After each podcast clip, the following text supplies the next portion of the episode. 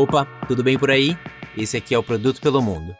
Eu sou Guilherme Seabra, a edição é de Pedro Moleiro e o podcast tem o apoio da Tera. Depois desse episódio de hoje, a gente vai dar uma pausa e em breve a gente volta com mais episódios conhecendo brasileiros que estão desenvolvendo produto mundo afora. Então, para não perder nenhum episódio novo, não deixa de seguir a gente no feed do seu agregador de podcast preferido. Hoje a gente recebe ele, que está na Booking.com desde janeiro de 2016 e que se tornou GPM, Group Product Manager, por lá há quase 2 anos e meio, Caio Tosini. Vários convidados que passaram pelo Produto pelo Mundo estão ou estiveram na Booking.com em Amsterdã e cada um compartilhou sua visão sobre a empresa de uma forma diferente. No papo de hoje, a gente vai explorar com mais detalhes 2 pontos que eu acho que vocês também vão gostar. O primeiro é sobre liderança e o papel de um GPM na Booking, e o segundo sobre o fato do Caio ter sido um dos primeiros recrutados para iniciar a área de novos produtos da Booking, vivendo inclusive a experiência de sair de uma estratégia monoproduto com hotéis, incluindo depois voos, eventos, aluguel de carros e outros. Então seja muito bem-vindo, Caio Tosini. Fala aí, Guilherme, tudo bem? Obrigado pelo convite, é muito legal estar participando aqui do Produto pelo Mundo. Boa, cara. Me diz uma coisa, você teve experiência primeiro como Product Marketing Manager na Califórnia em 2012, Depois você se mudou para a Europa e continuou como PMM, e eu queria entender um pouquinho como é que foi a sua trajetória até chegar na Booking. Cara, então, na verdade, assim, a minha trajetória para chegar até produto foi até que bastante longa. Eu comecei, fazendo site há bastante tempo atrás para pequenas empresas e tal, até que eu entrei na Cadastra, que é uma agência de marketing digital bem conhecida no Brasil, trabalhando bastante com SEO, com PPC e tal. E na época a gente trabalhava bastante com a Predicta também, eles tinham uns produtos lá de Behavioral Targeting, que o PK, o Felipe Klein, que hoje é CEO da ClickBus, trabalhava. E aí na época eu fui para São Francisco participar de um evento lá no Google, e o PK ele já tinha muito contato com o pessoal de São Francisco e tal. E aí eu falei para ele, cara, eu tô indo para lá participar desse evento, tem como se me conectar com alguém de startups de lá? Eu vou lá, passo um dia na startup, 2 dias, dou uma consultoria ali de SEO e tal, só para conhecer como eles funcionam, treinar o inglês e tal. E, o PK foi muito gente boa. Na época ele estava envolvido com a 500 Startups, mandou um e-mail lá e aí apareceu essa oportunidade na MyTime, que eles estavam começando. E aí eles falaram, vem aqui, passa um dia e tal, e aí eu fui lá. E na época eles estavam numa incubadora de startups lá em São Francisco. Para mim já foi super legal assim, a experiência, porque, enfim... Foi a primeira vez que eu tive contato com esse ambiente, de incubadora, de várias startups trabalhando no mesmo lugar e tal. E aí eu dei uma consultoriazinha para eles lá por uns 2 dias, mais ou menos, no que eu pude. Vim embora e a vida seguiu. Depois de 1 ano que eu decidi, falei, cara, quer saber? Eu quero ter uma experiência fora do Brasil. Vou começar a ver o que eu consigo com isso. E aí, na cara de pau, mandei e-mail pro cara que eu falei com ele da MyTime, que eu passei lá o dia com eles. Falei, cara, olha, tô querendo trabalhar fora, tô te mandando aqui meu currículo, se você souber de alguém aí que tá procurando alguém com experiência em marketing digital, em analytics e tal, se puder me indicar, tamo aí. E por coincidência, ele tinha acabado de levantar um round de investimento, na ocasião que eu mandei o e-mail, e falou, cara, eu tô disposto a te contratar. Falei, opa, então... Que legal. Temos um negócio. E aí foi muito rápido, assim, cara, acho que foi coisa de uns 2 meses, mais ou menos, ele fez a proposta e tal, e eu fui pra lá. E aí, quando eu fui pra lá, foi o meu primeiro contato com o produto mesmo. Porque quando você tá numa agência, você não tem muito... Embora eu tava fazendo consultoria pra e-commerce e tal, ainda assim você tá externamente ali. Na MyTime, não. Na MyTime, eles estavam criando um produto do zero. Quando eu entrei, tinham, acho que 12 pessoas só na startup. E foi lá que eu comecei a me interessar bastante por produto e trabalhando muito próximo do pessoal de tecnologia e tal. Você ficou 2 anos e 9 meses lá, né? O que fazia a MyTime? O que era a MyTime?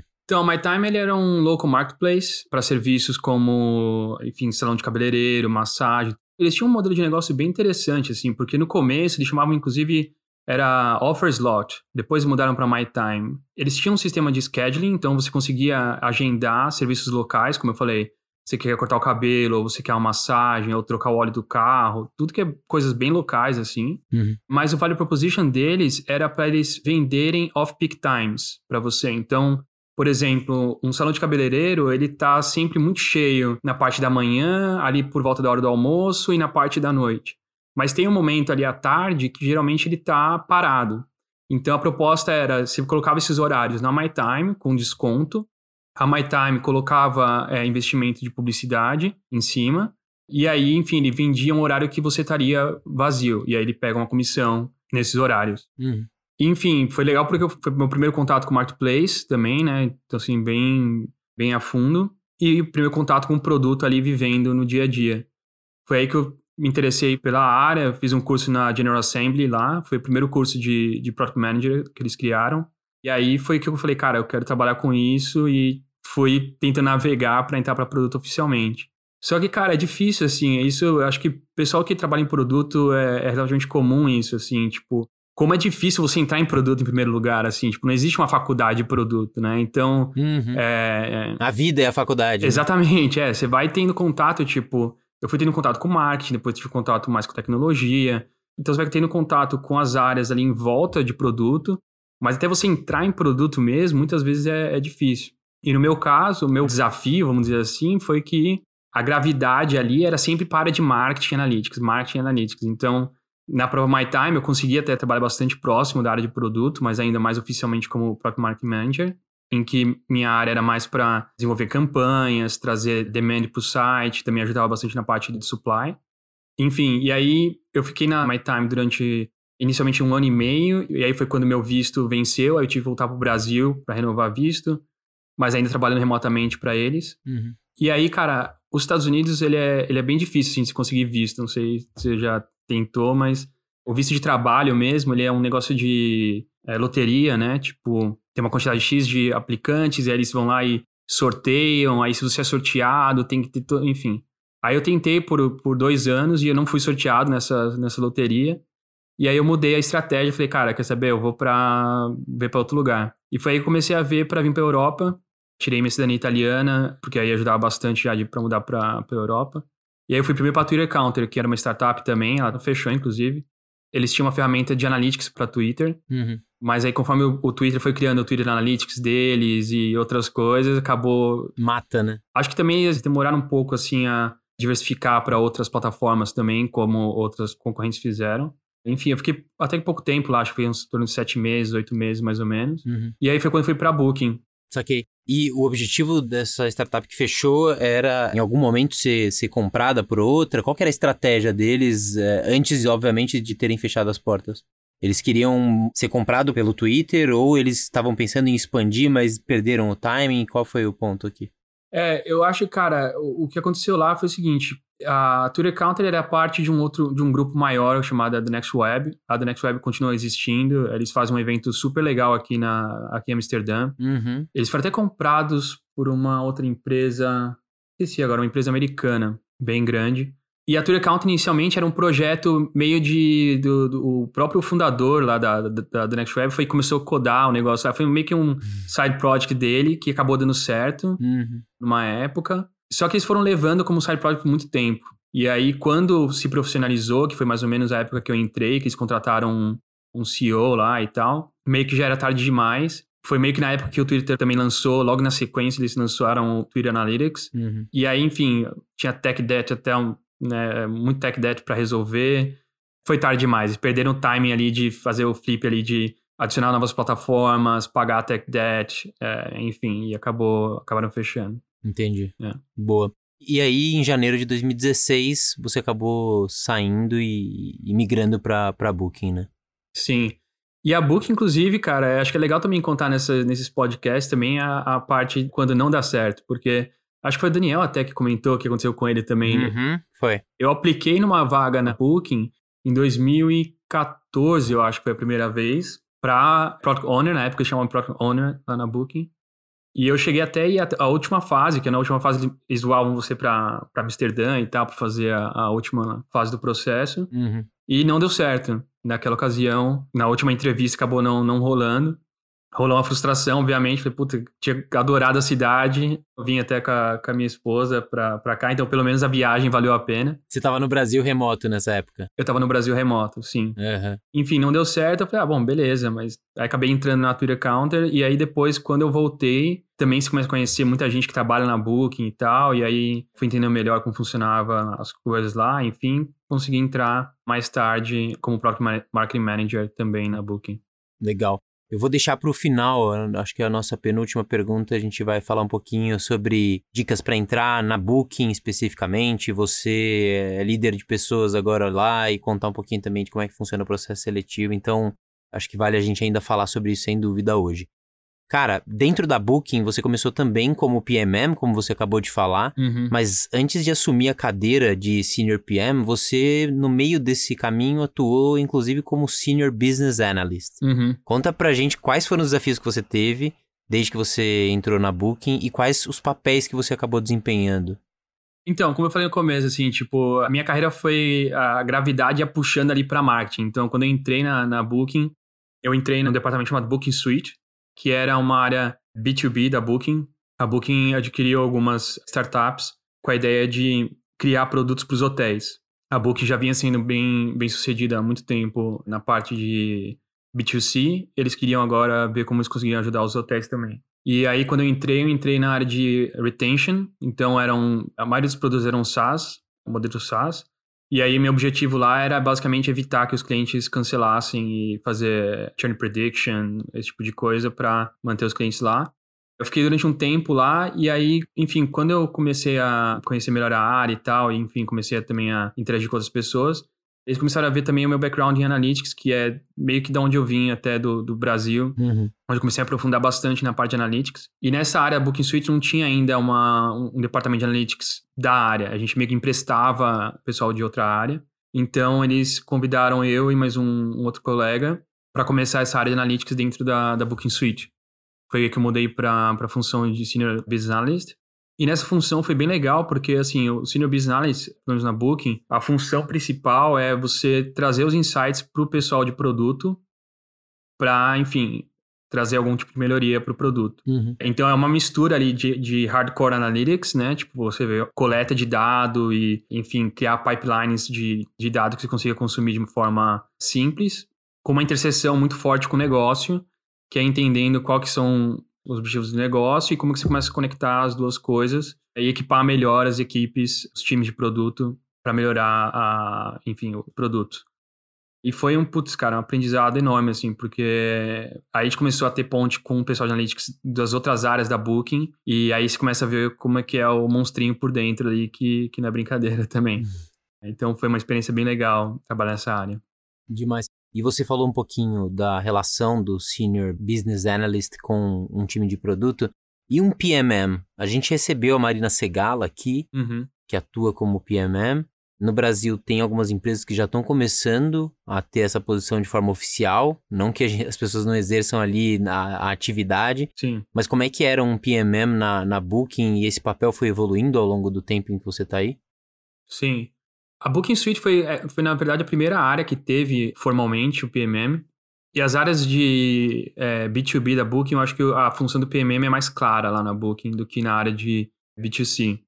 Na área B2B, você basicamente pega o produto que está sendo desenvolvido, você ajuda a desenvolver o value proposition do produto.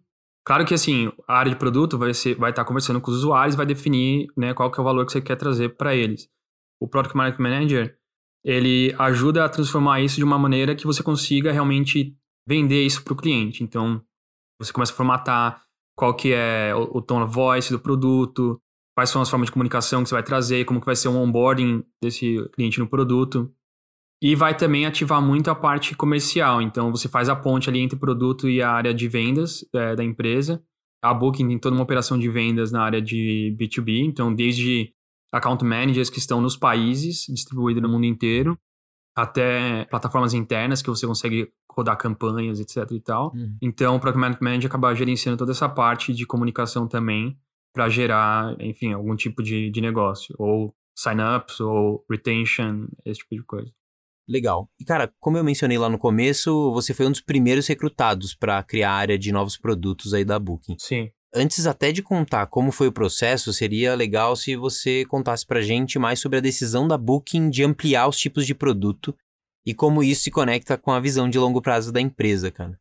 Bom, a Booking, né, historicamente vem de hotel, já vai fazer agora 25 anos a empresa, e já acho que quase mais ou menos 3 anos atrás, a Booking decidiu fazer essa mudança para ajudar os usuários com não somente a parte do hotel, mas com qualquer coisa que ele precise para a viagem.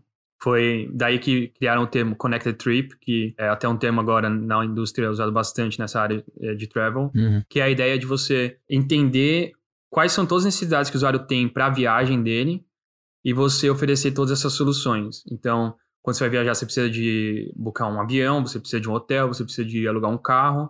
E o que o nosso research percebeu, através de entrevistas com usuários e tal, é que a parte de buscar esses verticais não é tanto o problema. Usuários eles conseguem buscar esses verticais de uma maneira relativamente simples, mas a parte management desses verticais que é a parte difícil. Quando, por exemplo, o seu voo está atrasado, isso tem toda uma série de problemas que isso gera para sua viagem. Então, o seu voo está atrasado, você vai precisar mudar o horário que você vai buscar o carro, você precisa avisar o hotel que você vai chegar mais tarde para ele não fechar o check-in. Então, assim, a visão que a Booking criou foi em torno dessa Connected Trip. Então, como é que a gente consegue ajudar o usuário com tudo que ele precisa para a viagem e fazer essas partes se conectarem de maneira melhor. A Booking já tinha tentado anteriormente se aventurar em novas áreas, mas foi muito com o approach assim de, vamos criar um time para explorar essa área aqui. Por exemplo, attractions. Attractions que é basicamente você vender tickets para museu, para, enfim. Mas isso acabou não funcionando muito porque...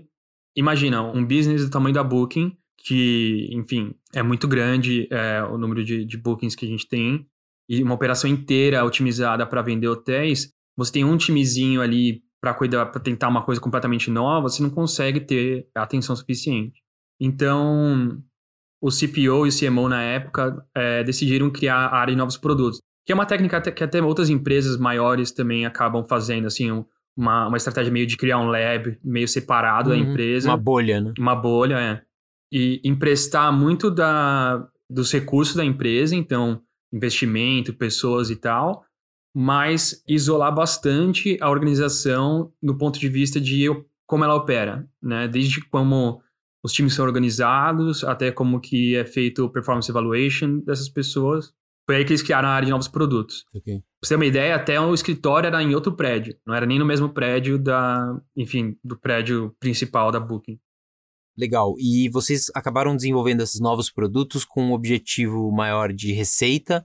Ou tinha alguma outra métrica de engajamento, fidelização? Qual que era o foco, o grande foco? E o quanto que isso surtiu de resultado hoje em dia? O foco desde o começo foi realmente para criar fidelização com a base, né? Então, assim, a Booking já é líder na parte de accommodations já há bastante tempo, principalmente aqui na Europa. E aí o objetivo era, se a gente oferecer mais coisa para o usuário e ele tiver uma viagem melhor por conta de estar usando a Booking, ele vai ter uma tendência de voltar e utilizar a Booking mais vezes. E isso é o que tem sido provado durante esses anos. Claro que os verticais, dependendo de qual você olha, estão em diferentes momentos de crescimento, mas a gente consegue já ver os primeiros resultados disso no sentido de tanto diminuir cancelamento, quanto de aumentar a fidelidade de clientes voltando para a Booking na próxima viagem. Boa. Você já começou a falar um pouquinho sobre isso, mas eu queria entender como é que eles estruturaram essa área de novos produtos. Do ponto de vista de, o prédio você comentou que era diferente, apesar deles pegarem e recrutarem você e outras pessoas que estavam na Booking, mas o processo de decisão nesse contexto dessa nova área, era muito diferente do processo que os outros times já tinham? Vocês conseguiram ver alguma coisa que vocês faziam de forma bem diferente do que a Booking tradicionalmente já fazia, para inclusive testar novos modelos para tomada de decisão? Cara, era totalmente diferente, porque nas outras áreas da Booking, era uma maquininha muito otimizada para vender hotel. Então, assim, os caras conseguem saber no minuto quantos bookings que é para ter naquele exato minuto. E se mover um pouco para cima, um pouco para baixo, já sabe por que que não... Então, assim, era totalmente otimizado, enfim. Na área de novos produtos, você precisa ter ali um balão de oxigênio. Você não pode exigir, numa área de novos produtos, o mesmo rigor que você tem, tanto de resultado quanto de ter respostas prontas para tudo, que você vai ter para um negócio maduro, né? Então, o que mudou nesse segundo approach que a Booking fez de criar na área de novos produtos foi de definir investimentos para as áreas que eles estavam, enfim, querendo investir no começo do projeto. Então, falando, vai ter esse investimento aqui por X anos. Claro que a gente tinha, né, os stage gates, que a gente chama, né? Então, assim, foi criado todo um processo de novos produtos. Então, desde, cara, como é que a gente gera a ideia? Como é que isso vai ser validado? Qual que é o momento que a gente começa a escalar, né? Tipo, ainda é uma pré-escala, assim, que você começa só a azeitar a operação antes de escalar, até a escalada e quais são as funções que tem que ser envolvida em cada um desses momentos. E aí tinha os stage gates, em cada um desses momentos existiam revisões para saber, ok, estamos indo na direção certa, está tendo traction nesse produto, quais são as coisas que precisam ser azeitadas para ir para o próximo stage gate. E principalmente no começo, que eu acho que isso também é bem importante mencionar, assim, para a galera que está em empresas maiores e está trazendo, enfim, quer criar uma área de novos produtos, é um sponsorship da liderança muito forte. Então, assim, pra você ter uma ideia, no começo a gente tinha reunião cada 2 semanas com o CPO e com o CMO da Booking, que era também o CPO do resto da Booking. Então, assim, Você tem uma noção do nível de atenção que era dado para essa área. Porque numa empresa desse tamanho, em que 99,99999% da receita naquele momento, né? Quando você está começando, você não tem receita nenhuma praticamente, vem de um business, gerar atenção para uma outra área do business é somente se tiver realmente alguém ali ajudando a trazer essa atenção e fazendo esse sponsorship até que o produto comece a andar com as próprias pernas. E isso foi o que começou a dar certo lá dentro, foi realmente ter esse sponsorship e ter esse acompanhamento muito de perto em cada uma dessas etapas, desde criar ideia, até validação, até escala. Legal. Cara, você atuou quase 2 anos como Senior PM, e antes da gente falar sobre a mudança que você acabou fazendo para GPM, eu queria que você contasse como era a sua rotina como PM, quais eram as principais entregas de valor que você acabou conseguindo gerar nesse período também. Então, quando eu fui contratado para essa área de novos produtos, foi basicamente para começar um novo vertical. Então, a Booking começou com verticais como Attractions, por exemplo, foi logo no começo. O vertical que eu comecei, a gente chamava de In-Stay Services, onde a ideia é basicamente para ajudar os hotéis para vender serviços através da Booking. Então, por exemplo, você vai para um hotel e o hotel oferece um spa, o hotel tem jantar, enfim, qualquer tipo de serviço extra que o hotel oferece. A ideia é que o hotel possa vender isso através da Booking também. E quando eu entrei, o começo foi muito em cima da validação. Então, eu comecei com um time bastante pequeno. O time acho que tinha, 4 pessoas. Era eu, um Product Manager, um Designer, um Front-End, um Back-End. Bem assim, arroz com feijão. Enfim, no começo foi muito assim bacana, porque eu comecei a ter muito acesso com research inicialmente. Porque foi uma folha em branco, assim. O cara falou, olha, a gente quer fazer os hotéis vender serviço através da plataforma. Então, assim, eles deram o que eles queriam, mas o resto era, cara, vai se vira aí pra descobrir. O designer que tava no meu time na época, o cara também muito bom, assim, o cara conhecia muito de research. E aí a gente foi fazer muito research, assim, de ir realmente nos hotéis, entender como os hotéis faziam a operação dos serviços, etc e tal. E pra tentar definir como é que a gente começa a validar esse produto. E aí o dia a dia, cara, eu acho que foi bem assim, meio que padrão de uma área de produto. A gente utilizava, na época até isso era diferente na nossa área, assim, a Booking sempre usou Jira por muito tempo. A gente começou a usar Trello, porque você tá numa área de novos produtos também, cara. Eu até hoje, sinceramente, não sei se o pessoal vai gostar que eu fale isso, mas até hoje eu acho o Jira muito burocrático, assim, de trabalhar, Hoje em dia eu já não uso tanto, assim, no dia a dia o Jira, mas... Enfim, essas brigas de tools é sempre interessante. Na Booking rolou muitas brigas sobre tools. Mas a gente fazia muita a parte de gerenciamento de backlog. Numa área, isso também acho que é interessante comentar, assim, pelo menos na minha experiência. Quando você está numa área de novos produtos, é importante que o time tenha esse mindset de novos produtos. Então, mesmo o gerenciamento do dia a dia ali de backlog, cara, não tem como o time esperar que as histórias vão estar, assim, super detalhadas e, sabe... com test case e tal, é muito também, assim, do time ajudar a coisa a acontecer.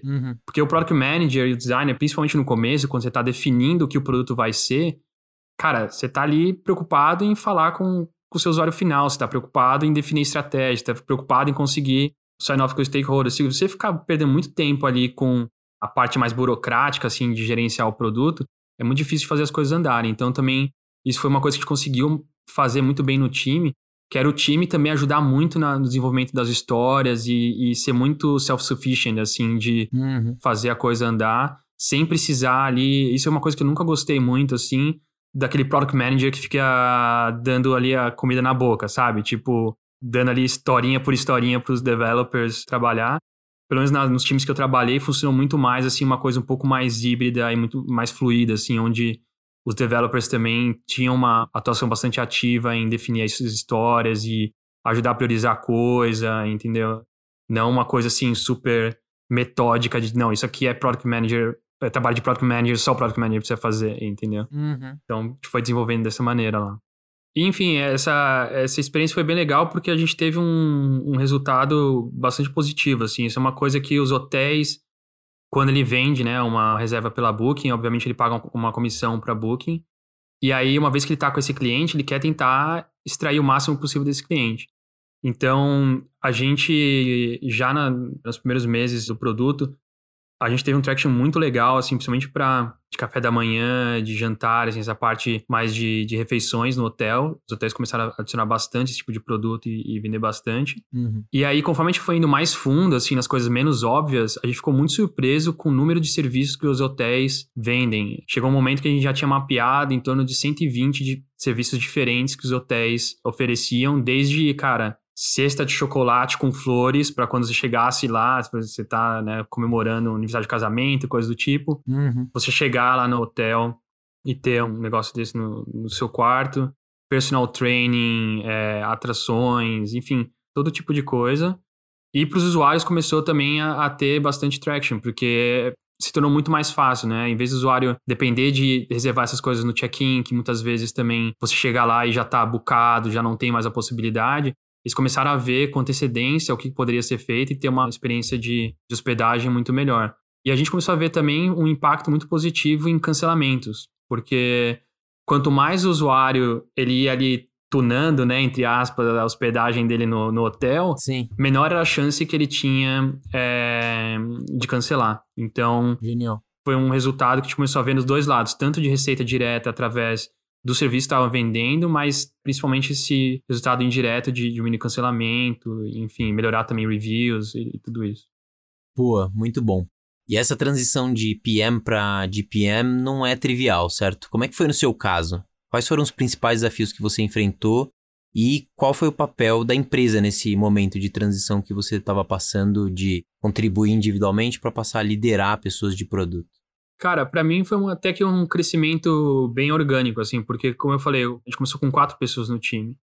Conforme o produto foi crescendo e foi ganhando traction, o time foi crescendo. Chegou um momento que a gente estava com 4 times já de produto, chegou a ter em torno de 25 pessoas no time, e aí, enfim, começou a gerar essa necessidade de ter um DPM no time, e obviamente, como eu já tinha começado, já estava meio que atuando, mesmo que não oficialmente, né, no cargo de DPM, eu já estava ali atuando como líder do time da parte de produto, mas ainda sem responsabilidade de gerenciar pessoas. Cara, pra mim, o primeiro desafio, assim, antes até de chegar na parte de gerenciar pessoas, que obviamente hoje é, com certeza, o principal desafio, acho que é um negócio que vai ser pra sempre difícil, assim, né? Cada pessoa nova que vem são desafios diferentes, mas o primeiro desafio inicial ali, pra mim, foi conseguir sair do dia a dia. Porque quando você é Product Manager e você vai para Senior Product Manager e você está muito envolvido no dia a dia e desenvolver soluções e está ali, né, no brainstorming com o time e, enfim, muito envolvido na tecnicalidade ali do produto e você passa a ser DPM, a última coisa que o seu time quer é que você fique ali definindo soluções, entendeu? E isso no começo é difícil, porque a sua cabeça opera nisso, opera ali querer resolver problema. E você tá ali na sede de resolver problema. Uhum. Então, pra mim, assim, eu precisei trabalhar isso no começo, assim, de falar, putz, não, pera, dá um passo pra trás e deixa o time resolver. Mesmo quando tinham coisas que, às vezes, até eu tinha ideias de como fazer e tal, eu tentava ir pra trás, deixar o time resolver e aí ajudar num segundo momento. Então, assim, pra mim, essa foi a primeira coisa. Depois começa a vir os desafios de gerenciar pessoas mesmo, que é como você consegue entender quais são as aspirações daquela pessoa no seu time, quais são os pontos fortes, pontos fracos, e aí como você consegue criar, enfim, formas para essa pessoa desenvolver esses pontos. Então, realmente, assim, de criar oportunidades para a pessoa desenvolver os skills que ela precisa, né? Isso eu acho que é uma constância do cargo que, como eu falei, para cada pessoa o desafio é diferente. E a Booking tem algum processo formal que ajuda quem está passando por essa transição? Como é que funciona esse momento de virada? No momento que você vira gerente de pessoas, você tem uma série de treinamentos que você... Alguns deles são obrigatórios, outros são opcionais. Eles têm, inclusive, cursos com consultores externos que vêm para, enfim, a parte de liderança, a parte também de gerenciamento de performance. Tem muita coisa da parte burocrática também. Parte de compliance, porque também quando você passa a ser gerente de pessoas, também você começa a ser muito responsável por ter certeza que seu time também está fazendo tudo da maneira certa, né? Na parte de compliance, security, tudo isso. Então, assim, teve um suporte bem legal da empresa, assim, nesse sentido de desenvolver essas soft skills, assim, de gerenciamento de pessoas. Mas, cara, é muito no dia a dia também, entendeu? Assim, tipo... A Booking, no geral, é muito orgânica, assim, em todos os quesitos, assim. Uhum. Claro que assim, a empresa, conforme ela vai crescendo e passa de um certo tamanho, ela vai criando, né, processos um pouco mais rígidos. Tanto que assim, um dos valores da empresa é Learning Forever. Então assim, ela assume que as pessoas vão estar proativamente buscando por informação e buscando por... A gente tem acesso, né, a gente tem cursos online, a gente tem parceria com Coursera, com, enfim, outras empresas de cursos online e tudo mais. Tem programas internos também que você pode pagar o curso, eles fazem refund e tudo isso. Eles querem que a iniciativa seja de você querer aprender, entendeu? Não, não tem assim, ó, esse é os cercadinhos que você tem que seguir, não. Sim. Aqui tá o básico, o resto você vai atrás. Boa. E, cara, tem muita gente que tem dúvida sobre o papel do DPM, justamente pelo ponto que você trouxe, né? Tem empresa que espera, não só do DPM, mas até chegando no nível de CPO. E aí, é cultura da empresa, é a forma como a empresa acredita que deve desenvolver produto. Tem empresa que acredita que o líder de produto tem que ser muito hands-on, né? Que, dependendo da empresa, o PM não tem condições de tomar todas as decisões ali daquele contexto. Óbvio que eu entendo que depende muito da senioridade, do tipo de produto que a gente está falando. Ao mesmo tempo, tem outras empresas que colocam na mão da liderança de produto muito mais a visão de estratégia. E quando a gente fala de tradução e guia para os times ali, acompanhamento, mas não é tão hands-on ali para a tomada de decisão do dia a dia do produto. Queria entender um pouquinho com você exatamente como é que é a sua rotina.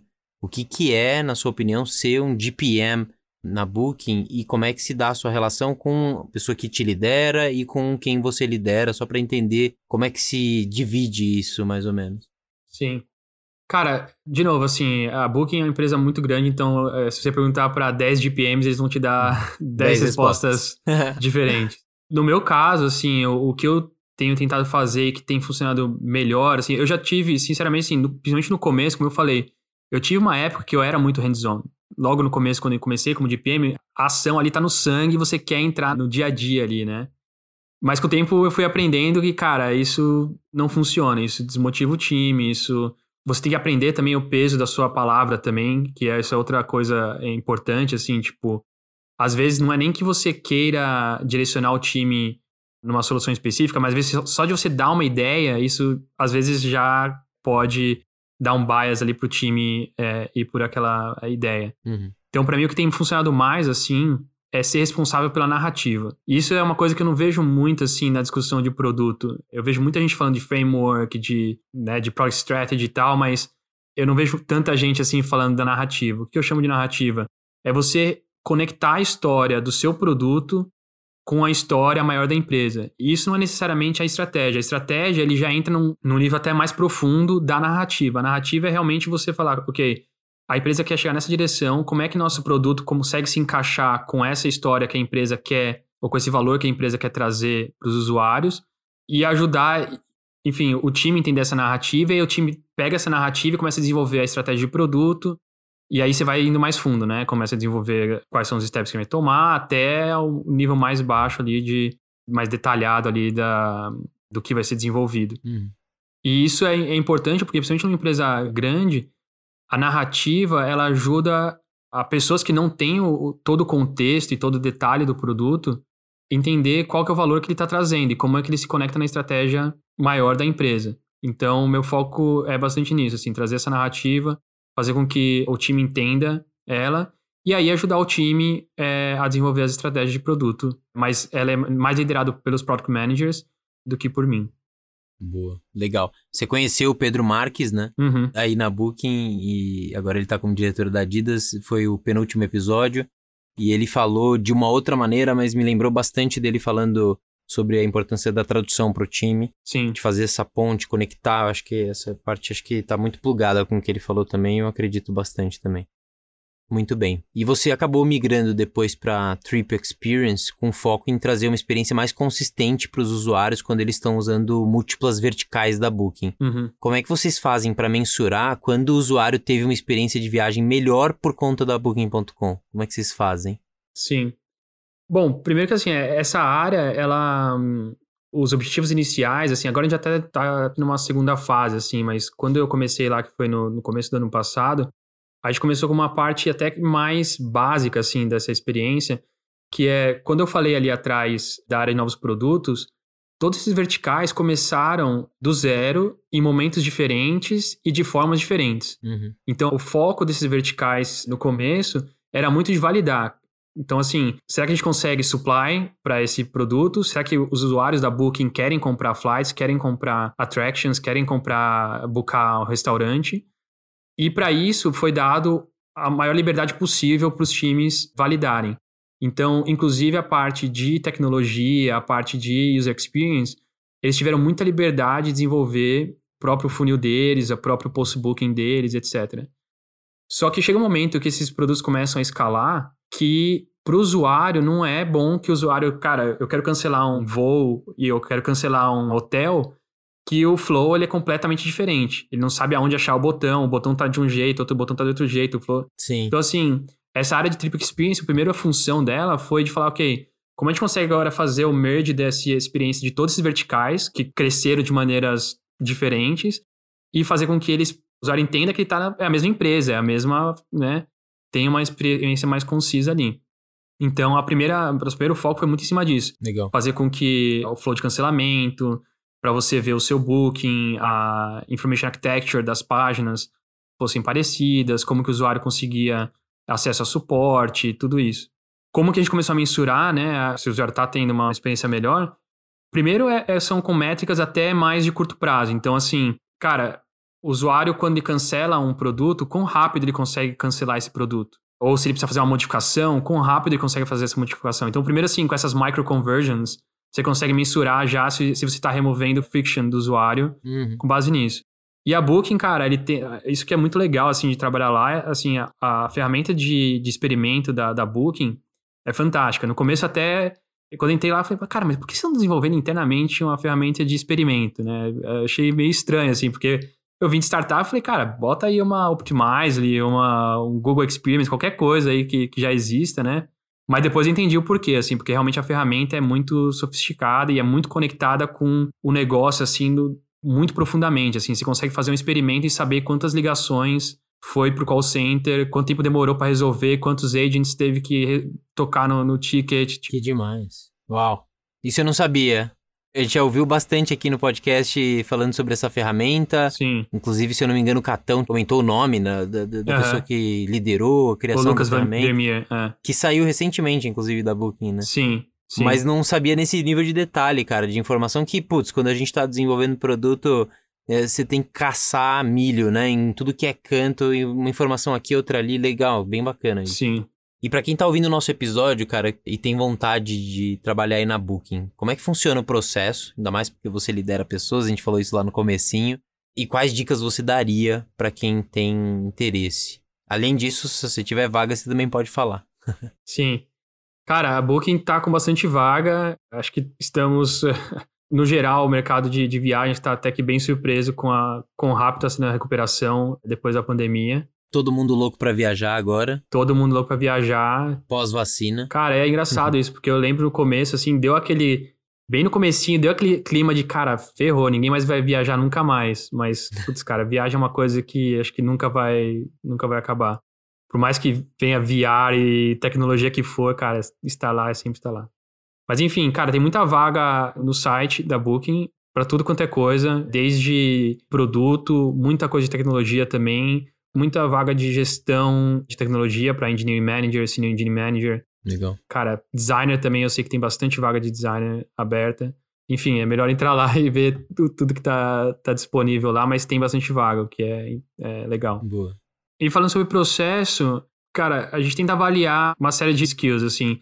Eu, particularmente, cara, eu não sou o tipo da pessoa que eu fico perguntando se o cara fica usando ali frameworks durante a entrevista, sabe? Essa entrevista técnica. Inclusive, assim, eu tenho uma opinião um pouco, talvez não muito popular, sobre frameworks, que eu acho que... Cara, frameworks acho que tá chegando num ponto, assim, de overused, sabe qual é que é? Assim, tipo... Uh-huh. As pessoas acabam falando e querendo usar os frameworks pra usar, pra, tipo, dar um pouco de força no que ela tá fazendo, mas muitas vezes nem é o que tá adicionando valor ali, entendeu? Então, assim... Para mim é muito mais importante que a pessoa tenha uma visão de negócio muito forte, isso é muito importante.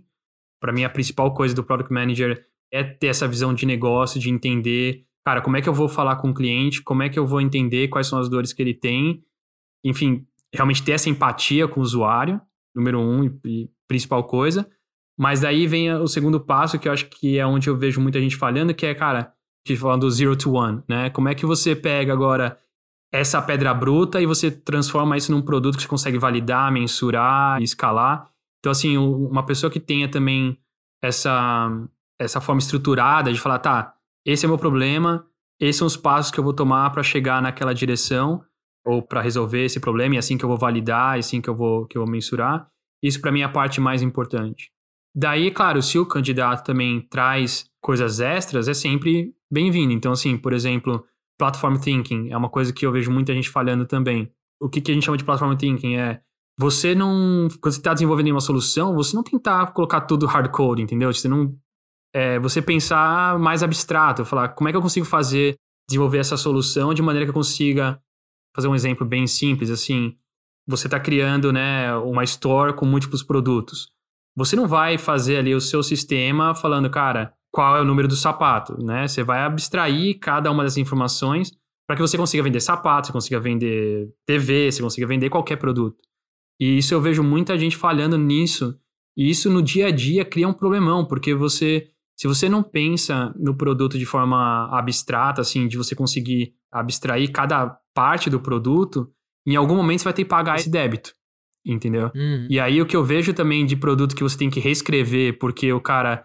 não pensou de maneira modular e como uma plataforma, não está escrito. Então, isso é uma coisa que também a gente tenta avaliar se o cara está pensando ali na frente. Ele quer resolver o problema, mas ele pensa, tá, quais são os building blocks que fazem parte dessa plataforma para chegar no resultado final. E aí, enfim, dependendo da área que você vai na Booking, eles vão avaliar outros skills. Então, por exemplo, a área que eu trabalho era um pouco mais para novos produtos. Então, a gente vai avaliar um pouco mais nessa parte de validação, de, enfim, de criar um produto zero, de escalar, etc e tal. Se você vai para uma área mais madura, eles vão pesar muito na parte de A/B testing, por exemplo, talvez conhecer um pouco mais de estatística. A gente tem Product Manager Data Science, por exemplo, aí os caras já vão pegar muito fundo na parte de Data Science.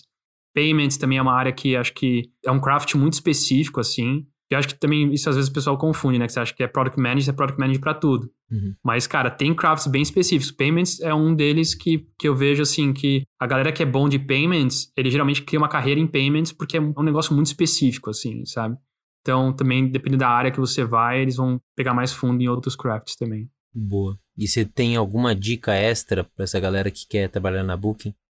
Eu acho que a primeira coisa é, obviamente, conhecer a empresa, assim, tipo... Acho que para qualquer vaga, isso não é só para produto, assim. Lá na Booking, obviamente, a gente usa... Acho que até o Pedro comentou aqui sobre a... Pedro ou foi o Daniel? Não lembro. Falou sobre a Flywheel, né? Assim, como é que a empresa desenvolveu a nossa Flywheel. Então, quais são os componentes que fazem a empresa crescer de uma maneira bem high level, né? Então, assim, você tem os partners, os hotéis. Os hotéis criam o supply para a empresa.